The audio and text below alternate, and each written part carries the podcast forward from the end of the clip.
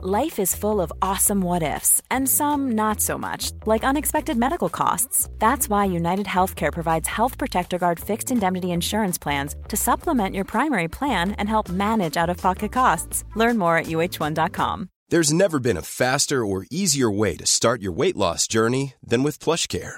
PlushCare accepts most insurance plans and gives you online access to board certified physicians who can prescribe FDA approved weight loss medications like Wegovy and Zepbound for those who qualify.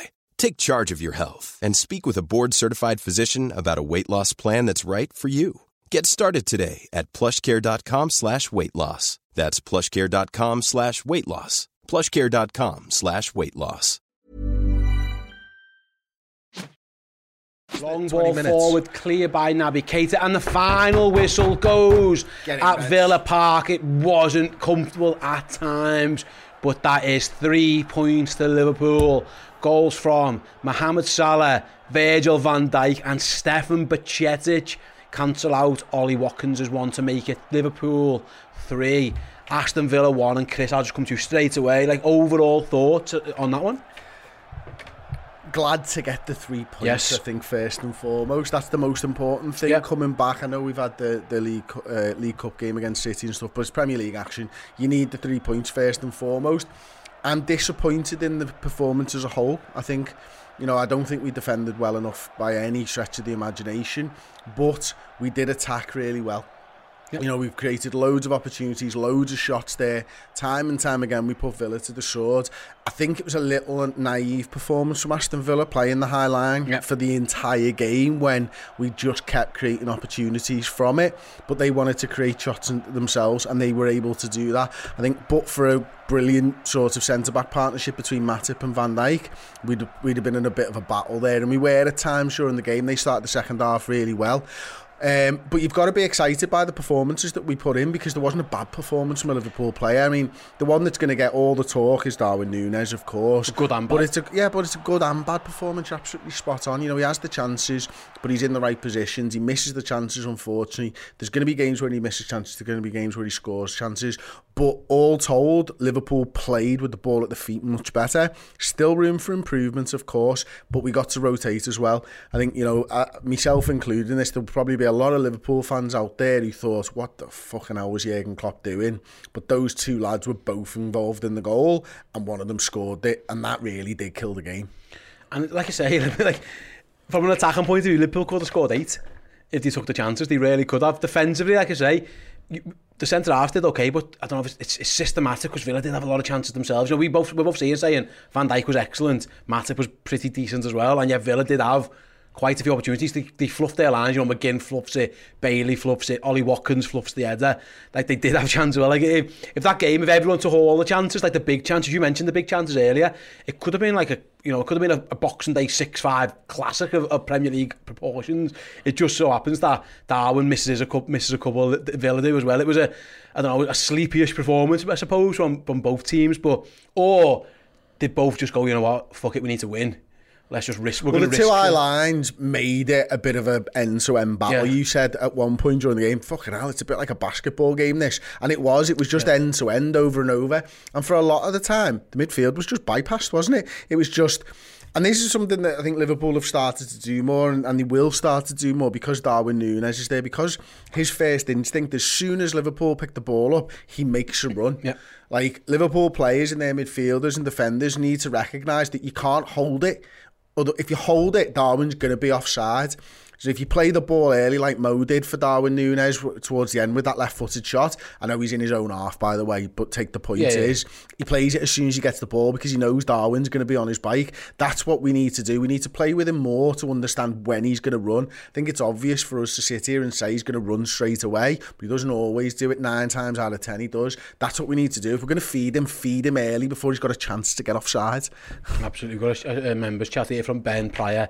It wasn't pretty, but job's done. Nunes will score lots. He just, yeah, oh, fingers crossed, he can do certainly do that. Um, let's just a couple of standout performances then. I, I think sometimes, Chris, and we were talking about all the stuff there, we overlook the brilliance of Mohamed Salah sometimes. Yeah. Just because it's, it's, it's almost a given. He does score the goal.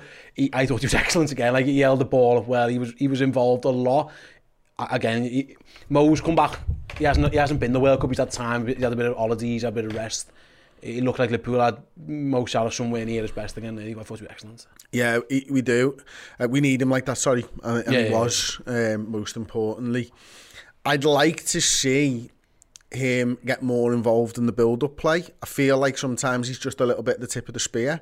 Um, when he picks the ball up, he's just dangerous, isn't he? If you can get the ball on the edge of the box, he's going to make things happen. You know, there's a couple there where I think he'd be disappointed not to get the ball, not to get the ball, sorry, um, played across to him when he's in good positions. Um, but all told, it's a brilliant performance again, and, and, and just as good when he gets moved centrally. You mentioned that build-up play, you know, that holding up with the ball in the centre circle when Liverpool are playing for time.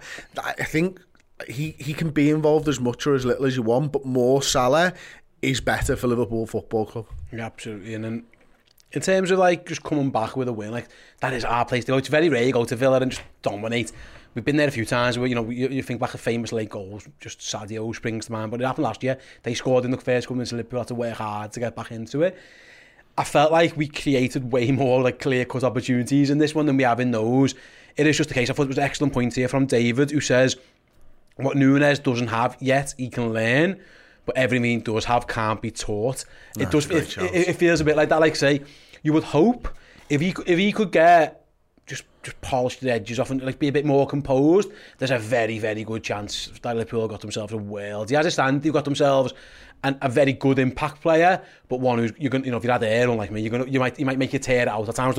You jumped up off your seat a couple of times to fucking lose your head at him, but he's always there and he's always going. It's like Amazon giving him man of the match it, he is he is an enigma. I just can't get my head around him. I don't know. I don't even know. If he, did he play well? Was he great? Was he bad? What was he? It's so hard. That, that, that I think people don't give strikers credit for getting into into the position, but there are loads of strikers that don't get into those positions. You know, saw the comparisons with Andy Cole was it Christmas Day or Christmas Eve? And everyone talking online about him being Andy Cole. Andy Cole obviously gets involved. Andy Cole was a great striker. Let's not forget that. Like, yes, he needed loads of opportunities to score loads of goals, but he scored loads and loads of goals. You know, yeah. remember that season for Newcastle? Uh, Newcastle it was, wasn't it? When he scored like 33 goals in a frigging season or something. Gets his move to Manchester United, wins like five Premier Leagues, a frigging European Cup and all that. Like, if Darwin Nunes has the career of Andy Cole will have bought an absolute worldie and 85 million uh, all told will have been an absolute steal. Every striker misses opportunities. Look, there's a one-on-one there with Mo Salah. Misses it. Misses it. No one's talking about Mo Salah missing the one-on-one. It was as good, if not better, a chance than any of Darwin Nunez, Darwin Nunez's.